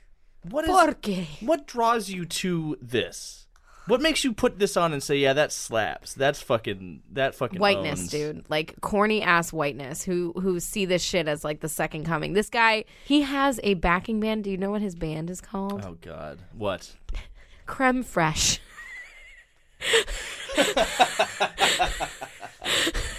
I think I think it's gone a little sour. I think it's a little over. I think uh, I think you gotta you gotta the pour- creme curdled. The pour- creme curdled, my dude. Someone pour that band down the sink. Oh my god. Of course this guy went to fucking Emerson. This is a motherfucker. Again, this is why the boomers hate us. He was given way too many fucking participation trophies. I can't imagine this dude being a decent slam poet. What the fuck did he have to say? Was You- I I couldn't bring myself to Of course pull up not. those fucking it's, videos. it's it's like Drake being like demanding a tuna sandwich. Like that's what he has to complain about. You know what I mean? that like, shit's hilarious. If It you, is Stoppies, If you haven't seen the video of Drake um, whining to his mom about getting a chicken Jimmy. salad sandwich instead of a tuna sandwich, I'm sure this our our faithful stoppies have seen that before, but it is very funny. It's so empty and it's so synthetic, and then it has, of course, you know these vocoder. It's just it's basically gnash with a vocoder. well, it's gnash going full full full rap. If you want to Right. call this rap, I mean he's. Or This I guess it's not. Oh I guess it's slam poetry. You know, I, I don't know how you really want to differentiate the two, but uh, I guess you know this is some poetry right here. Ever stop to think the Yep. pollen in the air is from all the flowers fucking, Fucking each other. But why not let them bloom? Let's get consumed outside, outside, inside of you. So forget me not. We're doing trust falls up at the mountaintop. Come on, don't let me drop. God, I wish he fell off that fucking Oh mountain. my god. The prevailing notion of so many of these like this triage of fucking trash songs is just like just give up when things get hard and like float away on some dumb auto-tune platitudes. Like there's nothing here. Yeah, it's privilege music. It is privilege music or in Logic's case, you know, half privilege music. he just doesn't say anything at all. And these guys are just like, well, give up. I got some little, like little Dicky energy from that. Oh, like, yeah. Ever stop to think the pollen in the air is from all the flowers fucking each other? Like Is that the brain? Yeah, that that's a brain line. Right That's a there. brain line. If you have to, if the, the the closest comparison that you have to yourself as a rapper is Lil Dicky's uh, animated fucking brain, you got a problem there. You got a problem. big time. But yeah, it's it's such trash. We could definitely do this album uh, on an I episode. don't want to. I've I've listened to the whole thing. You know, I did my homework, and it was it was hard to pick a worse track because it's like it's it's like a just getting punched in the face repeatedly by fucking cloying treacly sweetness. It's like I would punch you, but you know, man, why don't I just hang out on my couch? Yeah, it's like getting punched. You're not even punched in like- the face. Like, please punch me. Like, God. It's like trying to throw a punch in the dr- in a dream when it's just, Yeah. your fists are just mushy. It's just yeah, you're just in, in quicksand. It's like you're underwater. Yeah. I wish somebody would punch me in the fucking face. I wish I could fucking feel anything. None of these things are feelings. These are fucking Instagram face filters. Like these aren't emotions. It's oh, it's such trash. Did they book him for the Fyre Festival? Because I feel like he'd fit in. Oh, he really would. Yeah. yeah, because he's a fake artist doing fake trash for fake people. Yeah. Well, I mean, let's get real on this next one. Oh no! we got some real, some legends some some uh been in the game for a long time and they they're gonna tell you what's what. They've been on our uh, Black Velvet poster for a long time. yeah. They've definitely all been there, smoking a cigarette, leaning against a pool table in perpetuity. So uh, let's let's fucking listen to Hollywood vampires with Who's Laughing Now? Not me.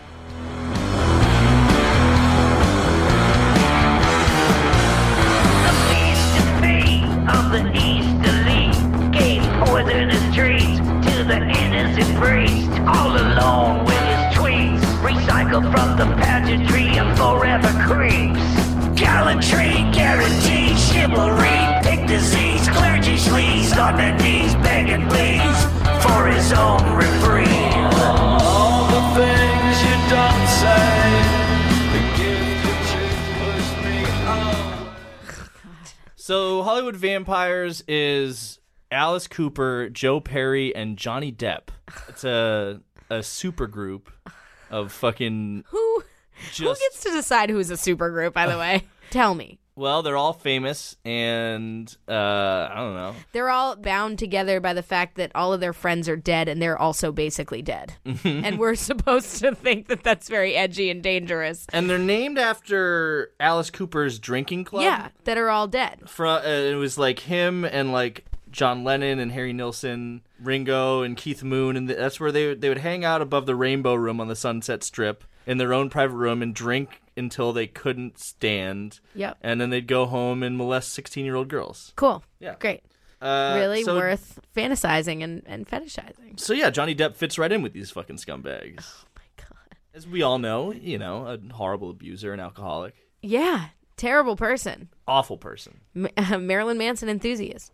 Yeah. They oh yeah, big big time. Actually, Marilyn Manson played with them at one point. Oh, I bet he did. Of yeah. of Oh, yeah. They actually they have like The star-studded affairs, and when they play in L.A., like I think Duff McKeegan or whatever his name is, the bassist for Guns N' Roses, was their touring bassist for a little bit. Yeah, they're they're plugging and playing whatever fucking you know they they unplug the IV and plug in the fucking amp. They're just like, here you go, you're a star. you were a star. The eyeliner writer for this fucking band has got to be insane. Oh, and it's skyrocketing costs. You Uh. know, just the Sephora, they just buy out the Sephora. um, so yeah, they're going for like a Guns N' Roses thing, but it's like very half baked and unpleasant. Oof. The sound of Alice Cooper's voice has never been more grating, and I think that was Depp taking lead vocals at that last little bit of the clip that you played too, because he he pops in now and then. Yeah, what does he do in this in this fucking charade? He- what is his role? He plays rhythm guitar. okay. Uh, there's plays- actually a really funny video of him quote unquote soloing, Oh, like no. with a cigarette hanging out of his mouth. of course. There's just a moment where it's just him just tapping on the guitar with the slide with the cigarette hanging out of his mouth with just a vacant look on his face, just clearly shit faced. Uh, and that's like that's this band in a nutshell. Yeah. Nobody's. I, I- don't. un- I don't even understand. Like, are they making money? Are they like touring? Are they doing anything with this, or is it just? It's just the the post midlife midlife crisis. Yeah, it's the they're in it for rock and roll, baby. It's all rock and roll. It's that real shit. and also these lyrics. yeah. I was about to say we got some lyrics. I'm trying to put together what they're saying here. Crippled old dog lost in the fog, stumbling through the speeches that preaches on the blog. Pretty bride, deicide, great divide, classified, winning by a landslide, what a ride. Everything you don't say never mattered anyway, ha ha ha ha. Who's laughing now, man? I could be wrong, but this sounds a lot like a song praising Trump. I don't know because I wrote some other lyrics, I'm laughing at the snowflakes. but actually, the more that I read these lyrics, which let me go into them, the beast defeat of the East elite. right? Uh oh, gave poisonous treats to the innocent priest. What? What? All alone with his tweets. Yeah. Yeah. Recycled from the pageantry of forever creeps, gallantry guaranteed, chivalry, pig disease, clergy sleaze on their knees begging please for his own reprieve. What? I'm I'm trying to put it together. It's either like anti-Trump or pro-Trump. It's definitely about. Or it's saying nothing because they just rhymed. It's a bot that wrote it. They just went into rhyme zone and put like fucking antifreeze in a fucking box and wanted to see how many things they could rhyme with it. It's so stupid. I, I also just want to say, and this is my own personal opinion. I know, th- you know, everyone's got their own opinions, but I've always thought Alice Cooper and Aerosmith fucking blow. there was a podcast episode where they were talking about um, the Misfits sucking, which your favorite band sucks is like way more popular than us. Which like okay, Shout out to them. It's Shout out to them. You know, it's a good podcast. They're you know they're maybe the only bigger haters than us in the fucking game. It's true. It's true. But they were saying that like Danzig is just like doing Alice Cooper but worse. And I don't know.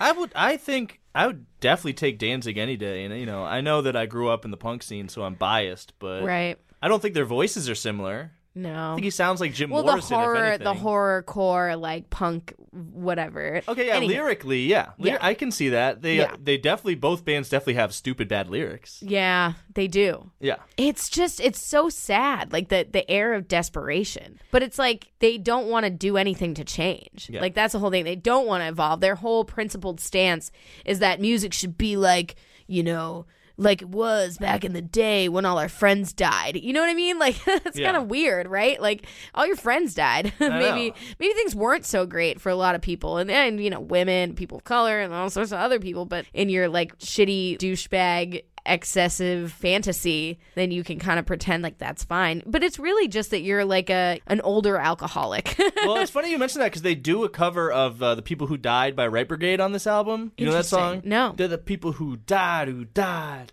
They're the people who died. They were my friends. Yeah. and they died. yeah. Uh, they actually do uh, several covers on this album, including a very fucking "How Dare You" cover of "Heroes" by David Bowie. Wow. Uh, it's bad, man. It's a long. It's long. It's bad. We could do a whole episode on it.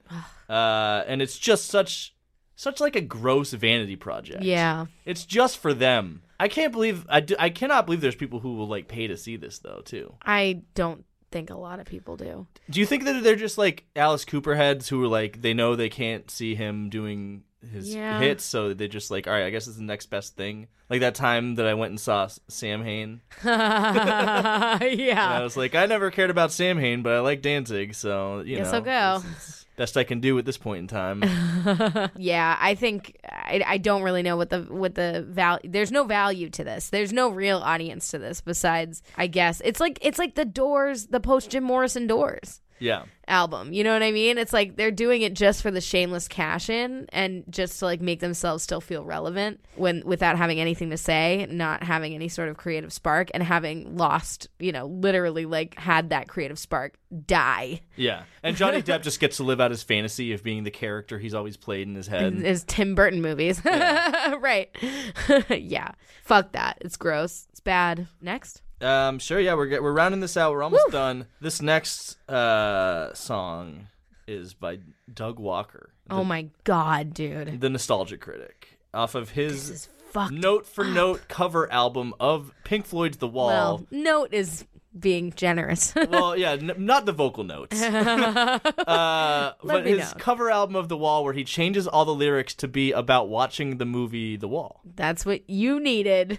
That's comedy, folks. Let's hear it. Hey you, add me to the queue. Folks are gonna be confused. Won't they miss me? Hey you, forgetting I'm in the wall. Fans are freaking gonna call out that you dissed me.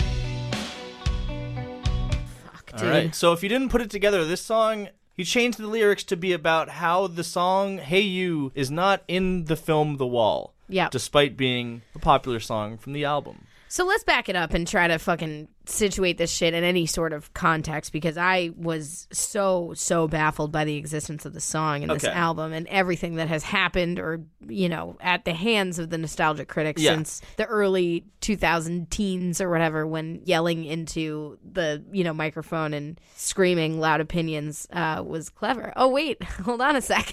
Oh no. so so you're familiar with the Nostalgia Critic? Yes, vaguely. Like I remember watching some of the YouTube videos of, of the Nostalgia critic, and like especially, I think he used to like review old video games, right? Uh, that was the angry video game nerd. Oh, then I'm mixing He would them up. review old. Uh, well, I think he probably did some video games. He he would do old movies. He did like stuff from like the 80s and 90s. You know, like Yeah. old cartoons. I mean, and we're whatnot. basically nostalgia critics. But yeah, sort of. Yeah, sometimes. Sometimes. Um, but we don't wear a fucking blazer with a white t-shirt and a necktie with a Castro hat in every single fucking review. You know, we haven't been rocking this look that was already dated when he started doing this in like 09 or whatever it was. Yeah. With his little goatee. And I gotta say, all right, so I've always found the Nostalgia Critic to be annoying. I've never enjoyed his work. Yeah. Um, but it's been something that I can ignore. It's not in my field of vision. But he went and dropped an album, and uh, it's our responsibility to to talk about that shit. Oh man, And in addition to the, the al- cross we have to bear. in addition to the album, he released a short film to go with this, which I think I I, I can't quite figure out. Is this meant to be his review of the movie? The I think it's meant to be his review, but in addition to being his review, it's also the story of the first time Corey Taylor from Slipknot watched oh the my wall god.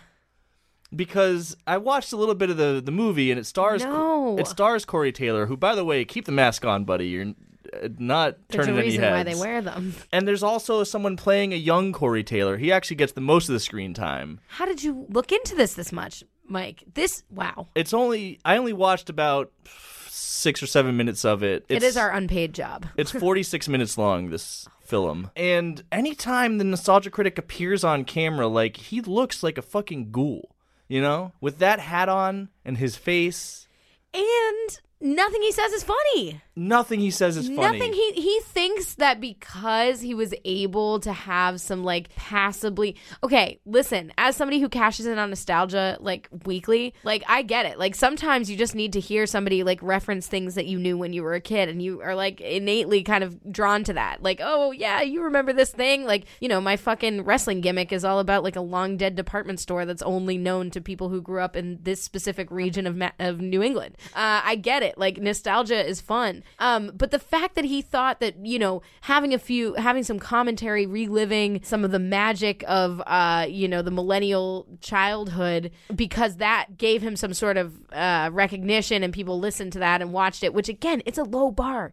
It's like somebody who's like vaguely interesting who can like you know reference these things that you cared about. You're probably gonna pay attention to them. he also kind of got on the ground floor of vlogging too. You know, Right. like it, there wasn't that much competition at the time. Right. Who knows what? it- what it's he, not like his takes are, are particularly unique but he you know but he yelled really loud and he you know he had decent production back when you know youtube was uh, That's debatable. i mean sort of i guess whatever the audio and video oh you know, you, you're right because I will say there's some it was produced some moments in the in the in the film that actually have like animation stuff. Like No, I'm a lot of work went into this. yeah i'm talking about how he got popular in the first place what i'm saying is that he was able to like parlay his like referencing of things in our collective childhood unconscious and turn that into some attention and and a, and a lot of views and some you know amount of praise and and maybe he was making money off of those videos. And somehow that got into his head that he was actually funny enough to carry an entire fucking album or movie. Or like he there was another thing that he tried that also was a huge failure. I forget what it was called. It was like a tv show he was trying to do where he was like also recreating like bad movies and trying to make them better. And it's like it's like if we did an album except we're actual musicians and could make it sound good. I've made albums. Yeah, you can but check I- them out. I mean, if we made a- Blameshifters.bandcamp.com. exactly. If we made like a comedy album about all the bad music we had to listen to, you know what I mean? Like that's what it would be like. if we made a song for song remake of the Big Day, Yes. about listening to the Big Day, About yes, that's what this is. But the thing That's is, insane. It's not even like he doesn't even have any like really anything insightful to say about the fucking movie. It's all like, is it good? Is it bad? I don't know. And then this song is just about it's not in the movie. That's the whole song. that's the whole song. It's just him saying, "Why did you get left out of the movie?" Like that's it. First, and dude, like. For five minutes. So you know, granted, he doesn't do the entirety of the wall. He does like you know th- most of the most memorable songs from it, but it's still like 50 minutes long. You know, the, the wall is a long album. He does more than half of it, and it's not even. He's not even. Musically, the songs are exactly oh, as they are on the fucking original album, but like with poorer production. There's no like new like there's no jokey guitar solos. No. There's no jokey like add-ons. It's just it's just straightforward reproductions down to the guitar down to the the solos and the the leads like exactly what was played on the wall but like you know recorded through i don't know i, I don't know uh, audio technique they recorded through an ar-15 Yeah, right, right. Uh, yeah, it's as if like Weird Al was narrating like the making of a sandwich. Except Weird Al's funny, and he there's probably nothing could. weird al about this album No, there isn't. He's just. He, it's not even a parody. It's just a step by step narration of his unfunny experience in a way that it, it it brings us no joy. Like n- even talking about it as bad, it's hard to make it funny because it's just so pathetic. It's so ridiculous. Like this is definitely like this this kind of like trash is just like the recognition that we've hit peak irony. You know what I mean? Like irony is just an Ouroboros like human centipede eating its own shit in perpetuity. Like the idea that like some YouTube idiot who like talked about movies that we watched once when we were kids and forgot about thought he could create a full-length album and a in a movie about experiencing watching the wall it, it's it's mind-blowing to me heather the movie's so bad and so Oh many people God. were involved in it like so many people should be so embarrassed about this how did anyone agree to play music for this asshole you know against all odds this guy apparently has a lot of friends don't be this guy's friend. Stop enabling idiots. That's my re- one of my resolutions for 2019. Just stop enabling idiots and take your medication. for 2020, those are those are we're gonna get into our resolutions later, but I just came up with those, and it feels it feels relevant. Yeah, and not like you know, I don't, I don't think Corey Taylor has that much integrity. You know, I mean, Of Slipknot, how yeah. dignified can you really be being in Slipknot? Although I will say, "We Are Not Your Kind," Slipknot's newest album, one of my favorites, 2019. That's wild. I listened to that album expecting it to be on this list, and it made it to my top ten. so- Wow, wow. um, un- against all odds. Uh, but God, Corey Taylor, how why even you are above this? Yeah. you know you should be. The one moment of joy on the album, I'd say, is the very end. Oh God. The last song in the album is Corey Taylor doing the SpongeBob SquarePants theme song. What does that have to do with the fucking wall? It's literally just like uh, he's him saying like, "As long as you got me here, let's have a little fun." what? Yeah. That's oh god. If that's your high point, if that's your moment. Oh, by far that's the high point. Oh my god. Also it's the end. You know, that's Yeah. that's definitely helps. Okay, speaking of the end, we got to wrap this thing up. My Spotify wrapped did indicate to me that this artist was my artist of the decade. And in some ways he was. In some ways he was because I really loved his earlier work and listened to it a lot.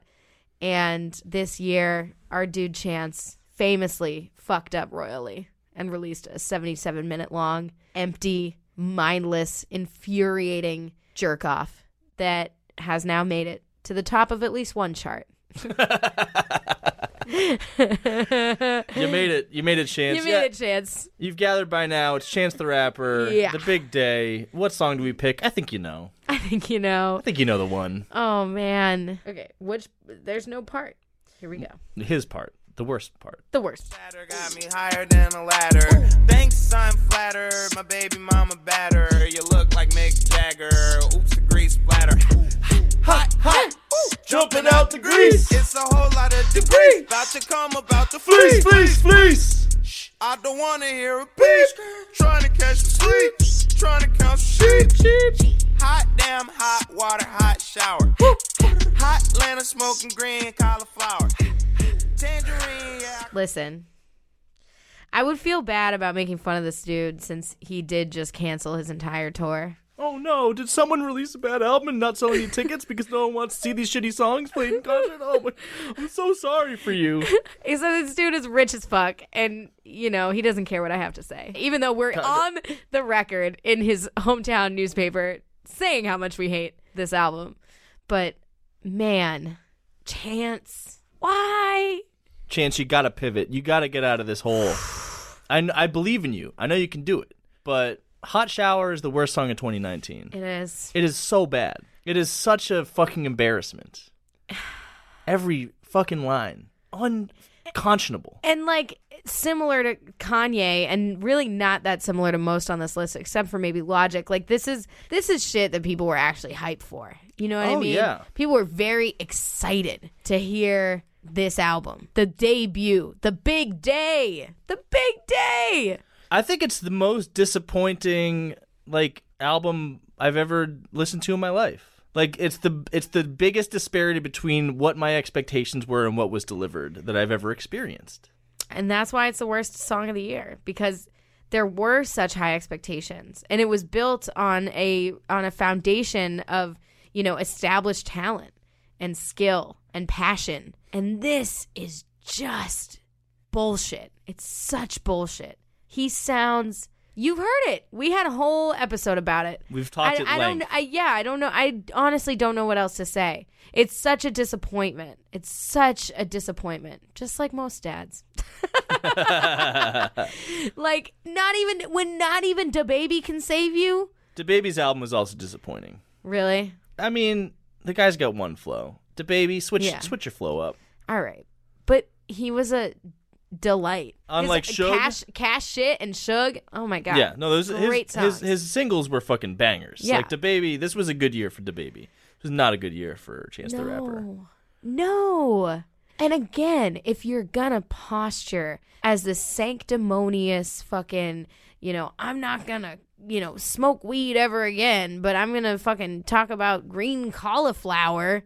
What? What the fuck are you talking about, dude? This is this is supposed to be your Liddy song? This is so funny because like no, like I remember because I watched that show that he was on, um, Rhythm and Flow on uh, Netflix, which was really good. Chance kind of sucked on it as That's what I heard.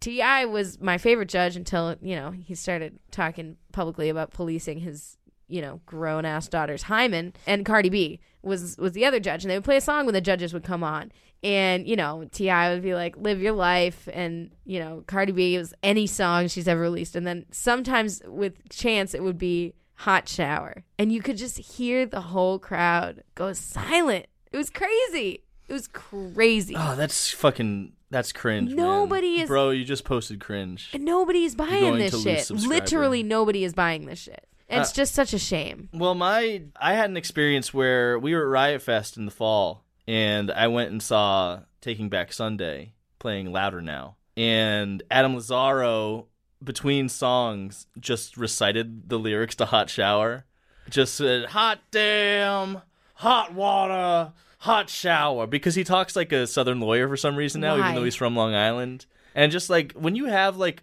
a washed up nobody like. Adam Lazzara mocking you openly in your hometown, Yeah. and the crowd like eating it up. It's a problem. Chance, It's a problem. You got to solve this problem, buddy. You you have all the tools. You ha- do. you have the ability. You need to fucking just be authentic again. This is this is not authentic. It is so dashed off. It is so pathetic. It's embarrassing. It's embarrassing. And it's the it's the worst. It's the worst song It's of 2019, song. easily. Yeah, the worst of the year. So there you have it. That's it. That's the list. There we made is. it. Ba, ba, ba, ba. Well, thank you, Sabius, for bearing with us. We we did want to, um, since we don't have enough. I mean, that was our rating, and we don't have like our you know end of the episode wrap up. I had the idea of going over some of our New Year's resolutions or or resolutions for the next decade in music. Or at least the next year in music. So either things that we predict or things that we hope will happen over the next year. And so I'll I'll just list a few of mine. Go off, Queen.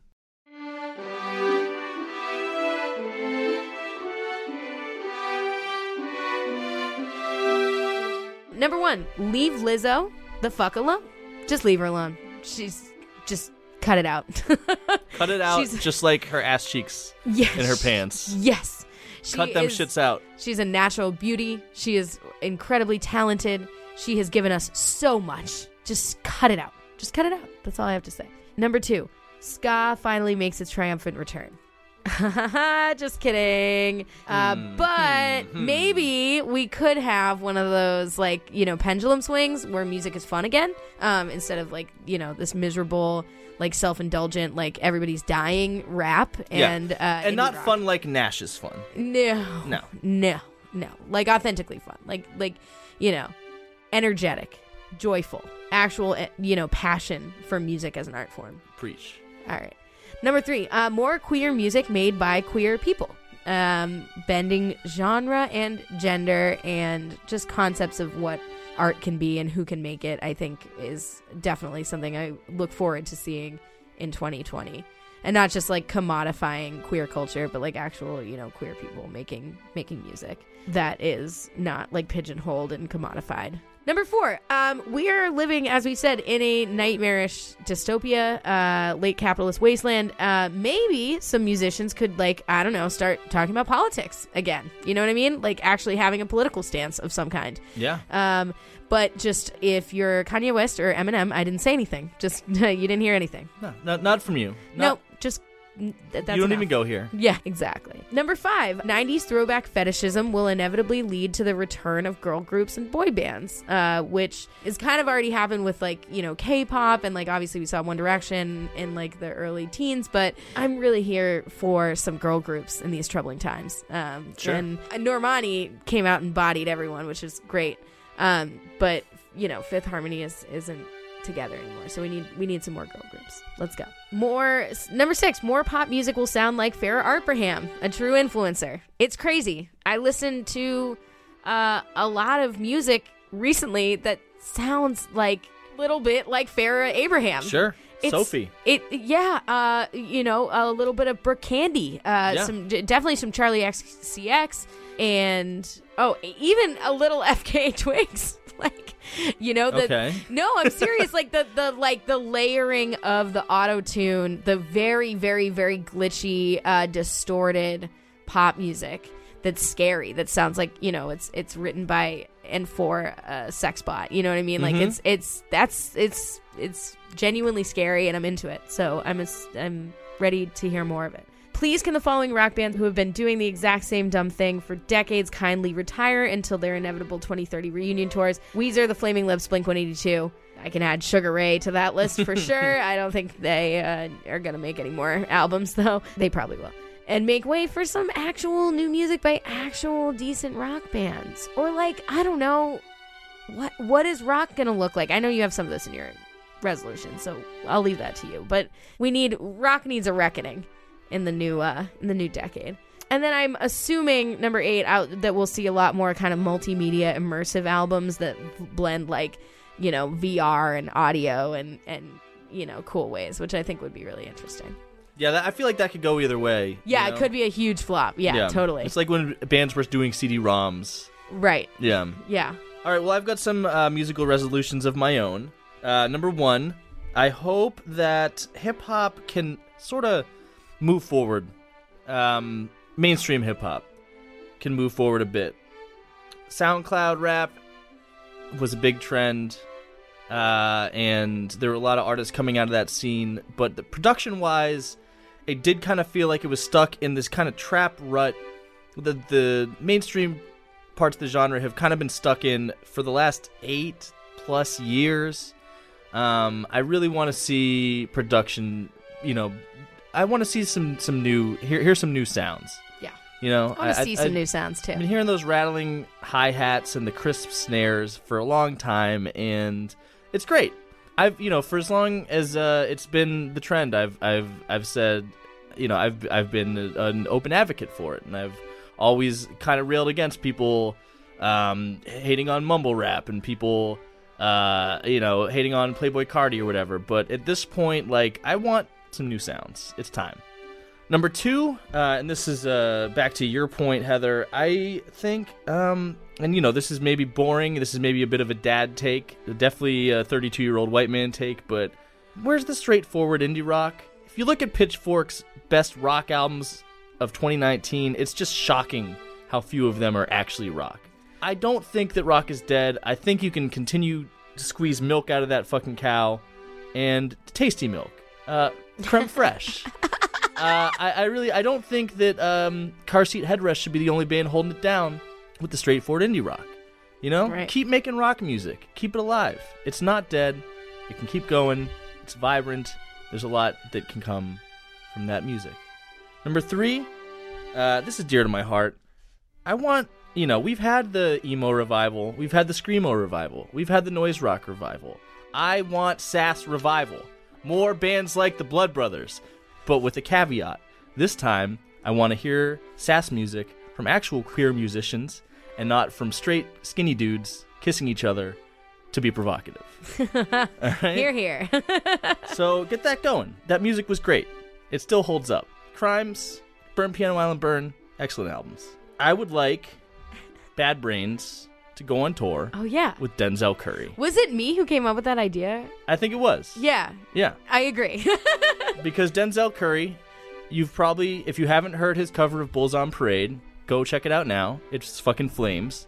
In addition to that, go on Spotify. For the Spotify sessions, he recorded a cover of Bad Brains' I Against I, which is fucking transcendent. yeah. Heather and I, a few years back at Riot Fest, saw Bad Brains live in concert, and HR, God bless him, he is not a well, he is not a well man. He is not a well man. Dead man. He cannot hang anymore.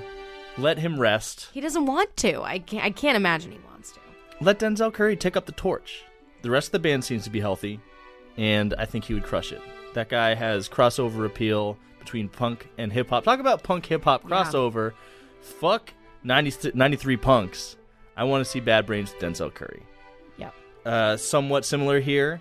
All these SoundCloud rappers, if you read interviews with them, a common thread that I've noticed, maybe not everyone's noticed, but I've seen that for whatever reason, nu metal seems to resonate with a lot of these young artists. for whatever reason, in, in, in, in communities of color, that the angst and uh, passion of nu metal seems to resonate. So let's get some black nu metal bands going. Let's get a black nu metal revival. You know, That's sick. so from from I think Afropunk has like been kind of cultivating that. but- from let's hear some nu metal from some folks where that angst is not so misplaced.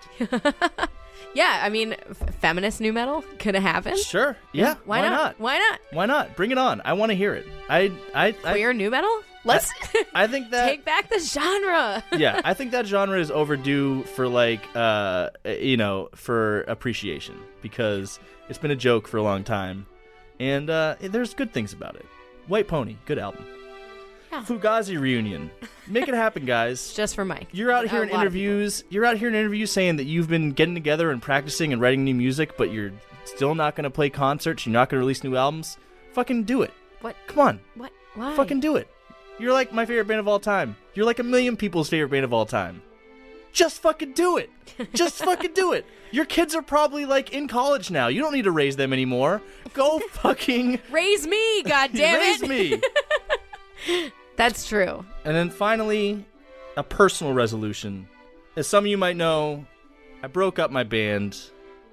Blame Shifters is no more. It was a music I was making at a time in my life where I was pretty bummed out, pretty, uh, you know, upset with the way things were. Things are going a little bit better now. The songs didn't resonate with me anymore. I found it hard to write because I could only really write from a place of uh, shame and sadness, and you know, And you don't have narcissistic personality disorder. I don't. But I really do need to pick up the guitar and start writing again. Maybe make some home recordings. And I would like to record the last few Blame Shifter songs that we had written but never put to tape, and maybe just do a digital release. Um, so look out for that in the new year. Oh, that's such a great resolution, Mike. Yeah. Yeah, maybe I'll make some music this year too. That'd be fun. Yeah. And then we have even more ammunition against, you know, the people who argue that uh, since we've never released an album before, then we don't have uh, we don't have a right to an opinion, man. Do your homework, haters. We make music. yeah, a few thousand people listen to us at some point. Not my band, but a hundred maybe. Maybe a hundred. we did great. We did great. Um, and you did great, Stoppies. Thanks again so much for supporting us in 2019. It was our biggest year yet. Um, we are we are so incredibly grateful to continue to um, shout angrily into a microphone most weeks out of the month, and we are excited for another year of bad music because I mean, god damn it, it's not You're going excited. anywhere. You're excited for Well- another? You know what? I'm excited. I'm glad that people are listening to the show. You know, our listenership is exploding, and it it, it, it does feel great um, that people are enjoying the content. And uh, it, it sucks to listen to the bad music, but I mean, I'm, I'm glad people are getting something out of it. That's what we do it for. We do. We do it for attention because so so doesn't any fucking podcaster. we do it for the people. We listen to them so you don't have to. Yeah, it's true. So yes, thank you once again, Stoppies. Uh, we'll have even more fun, fabulous content in the new year. We're very not excited about it. What's our next episode after this one, Mike Dunn? John Cena Oh, with our friend Tony Fernandez. oh yes, John Cena. Oh, bless his heart. yeah. bless this was- mess. that one was great. yes. All right. So uh, we'll see you next time, Stoppies, in the new year. Bye.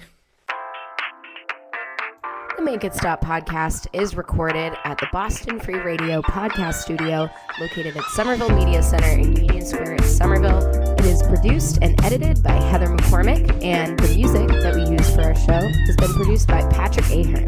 Thanks for listening.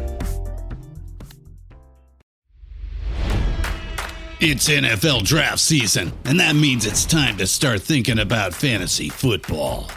FantasyPoints.com features industry leading experts and prognosticators using proprietary hand charted data to help you score more fantasy points. FantasyPoints.com is the place to go for whatever kind of fantasy football you play. Whether you play fantasy football, daily fantasy sports, or do a little bit of everything, Fantasy Points has the meticulously researched content to guide you to victory.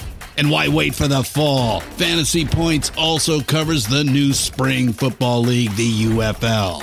Join the guru, John Hansen, Scott Barrett, Joe Dolan, and other massive names in the fantasy football universe with an exclusive offer. Use code Pantheon for 15% off any fantasy points package, including the all in package, with access to every article, tool, and data nugget that Fantasy Points has to offer. That's fantasypoints.com and code Pantheon for 15% off at Fantasy Points. Fantasypoints.com, code Pantheon. Score more fantasy points.